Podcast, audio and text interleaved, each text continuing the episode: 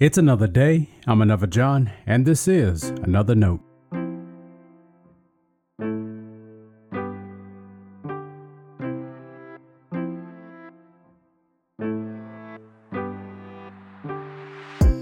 Today's edition of Another Note is titled God Knows Our Fears. Our scripture reference today is Jeremiah chapter 1, verses 4 through 10. As always, may the Lord add a blessing to the reading and hearing of His holy word.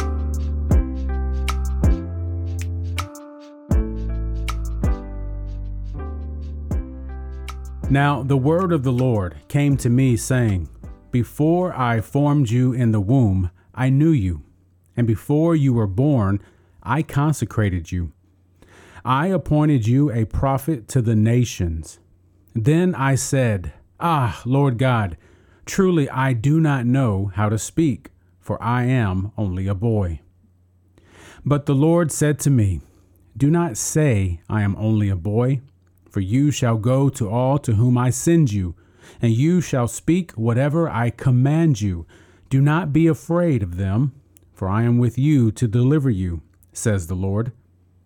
Then the Lord put out his hand and touched my mouth. And the Lord said to me, now I have put my words in your mouth. See, today I appoint you over nations and over kingdoms to pluck up and to pull down, to destroy and to overthrow, to build and to plant. This is the word of our Lord.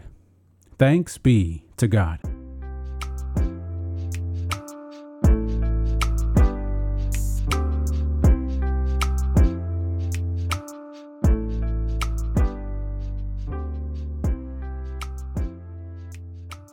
Our excuses tend to be our fears disguised. We may pretty them up as justifiable reasons to back out, but they're not. They're lazy alibis. Most times we know that. It may be a relief that we've fooled others.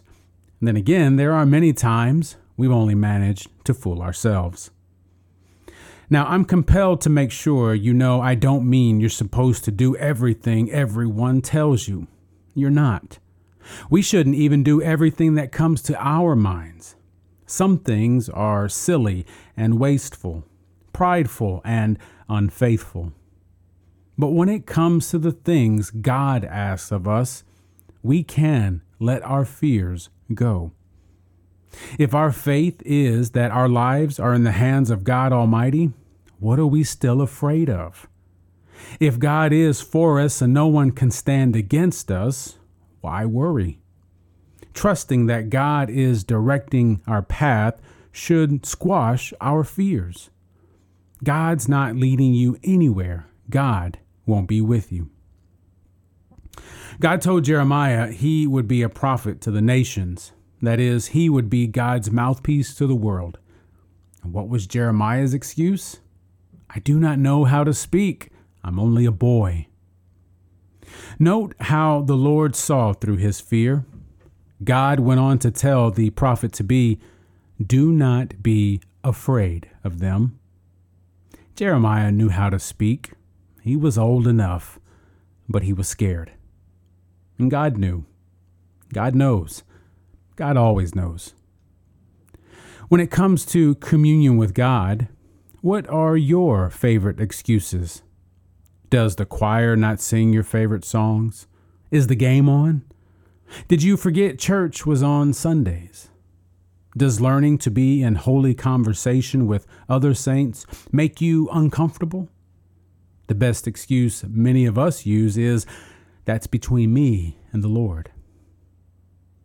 God knows what you're afraid of, but God doesn't change the calling maybe it's time to stand more firm in the trust you have in God's power. And however feeble it may feel, more and more it will grow stronger and begin to cloud your fears. Stay blessed. Now, before you go, let me make sure you know I love you and you are a blessing to me. Thanks for listening to another note. I hope it helps you live a life worthy of the calling you have received. Let me know if I can pray with you and help us reach others by sharing today's devotional or leaving a review wherever you listen as a podcast. And finally, make sure to check out the website at anotherjohn.com. God be with you.